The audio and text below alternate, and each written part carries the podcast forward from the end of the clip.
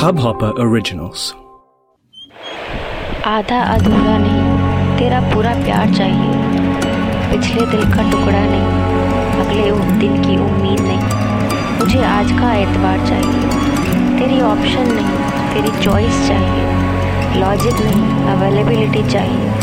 आधा अधूरा नहीं मुझे तेरा पूरा प्यार चाहिए। इस हब हॉपर ओरिजिनल को सुनने के लिए आपका शुक्रिया।